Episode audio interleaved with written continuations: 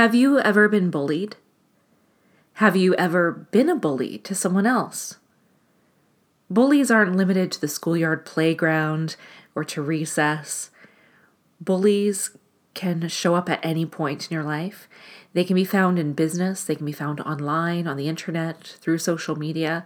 They can be friends. A bully can be an acquaintance, a coworker, a client, a coach. A bully can show up at any time, at any place in your life. A bully could even be you. You're listening to The Empowered Life with Master Coach and Trainer of NLP, Terry Holland. Breakthrough to the life you deserve. I think we have all experienced bullying in some form or another. Whether you have been bullied or witnessed bullying, or whether you've been the bully, everyone I think has some frame of reference of what it is to be bullied. Now, I have experienced bullying personally in elementary school through junior high, theater school, a form of bullying in professional settings. I have experienced cyberbullying. But the hardest bully to face was the one I least expected to be a bully, the one that hurt me the most, and that was myself. I was bullying myself. Now, I didn't see it that way at the time. I thought I was being honest with myself, that this is just how I think, this is just how it is. And I thought that all of those thoughts I was having that were mean and hurtful towards myself were just true. And yet, I would never speak that way to another person. Of course, I wouldn't. That would be awful and yet I had no problem speaking that way to myself. So I want you to think about how you speak to yourself on a regular basis. How do you talk to yourself in your mind? How do you communicate with yourself in your mind through pictures? Because it's not just about the talk, the words that you use, it's the pictures, it's the sounds, it's the smells, the tastes. What are the internal representations that you're using when you communicate inside with yourself. How are you communicating with you? Are you being kind and loving? Or are you bullying yourself? Now, sometimes people say to me, oh, it doesn't matter. It's just self talk. It's nonsense. It, it's just passing thoughts. It doesn't mean anything. Sometimes people, when they talk negatively about themselves, they try to say, oh, I'm just joking. It's just, it's just humor. Now, you have a conscious mind and you have an unconscious mind, and your unconscious mind does not process negatives, and your unconscious mind doesn't know the difference between fantasy or reality. It doesn't know the difference between I'm just making fun of myself or I'm telling the truth about myself. It takes it all personally and takes it all as a truth about yourself. So, how are you communicating with yourself? Your unconscious mind, if you imagine it, is like a five or six year old child, a very smart, incredibly intelligent, bright, and very quick five or six year old, and yet with the maturity of a five or six year old. So think of this young child, and every time you are talking to yourself in a negative or hurtful way, it's like you're talking to a five year old that way. Would a five year old understand? Let's say, for example, you're saying stuff to yourself like, I'm stupid. I'm not good enough. I can never do this. I don't do anything right. If you said those things to a five year old, would they get it? Do you think they'd be able to just brush it off and say, ah, he doesn't really mean it. It's not a big deal? No, they take it as a truth. In fact, when I think back to the negative self talk that I used to experience, how I used to communicate with myself, the bullying I used to inflict upon myself, when I think back to that, if if I had spoken to a child that way, I'd probably be charged with abuse. Because it's cruelty. And yet, we do it to ourselves every day without consideration of what that's doing or the effects of it. So when you think about yourself, when you're communicating with yourself, pay attention. Remember, this is just a five year old you're talking to. Imagine if somebody spoke to your child in that way, or if you don't have a child, if someone spoke to a child that you care about in that way, how would you react? What would you do? Would you defend them? Would you stand up for them? What would you do if you experienced somebody talking to a child the way you maybe talk to yourself sometimes? You see, I wouldn't even talk to my dog the way I talk to myself.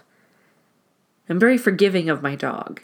He makes mistakes, he has accidents, he he does things that dogs do. He has on one occasion chewed up a favorite pair of my shoes. Not to mention all the pairs that weren't favorites that he chewed. And yet, I would still never talk to him the way I talk to myself. I would never tell him, You're stupid, you're an idiot, why don't you know better? I wouldn't talk to him that way.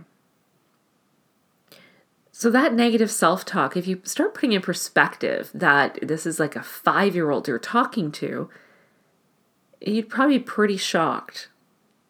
And what is that doing inside your mind? How is that affecting you? What beliefs are being formed or reinforced by that kind of talk? And now, when I talk about self talk, I think it's important to recognize it's not just the words, because a lot of people focus on the words. But what about the, the pictures, the sounds, the tastes, the smells, the feelings? How you communicate inside your mind is so important. It's so important. It affects your behavior, it's how you get results in your life. So, there's a lot of talk about bullying in the media today, on social media, in movies and TV shows. There's a lot of talk about bullying. And it doesn't it doesn't mean that the problem no longer exists about bullying but people are aware of it we're having conversations about bullying but how about when you're doing it to yourself because I think that's just as detrimental, it's just as big a form of abuse. And the thing is, because it's happening inside your mind, other people might not know that it's happening. It's like being a silent victim to yourself. So, what do we do about it? How do you break the abuse pattern when it's yourself that you're abusing and it's happening inside your mind? How do you break that? Well, the way I did it, and I'm sure there are other ways to do it, but this is the way I did it, and this is the way I find is most effective with my clients, is through timeline therapy and hypnosis. Being able to change the focus to focusing totally on what you want, to reshaping your self image of how it is you want to be.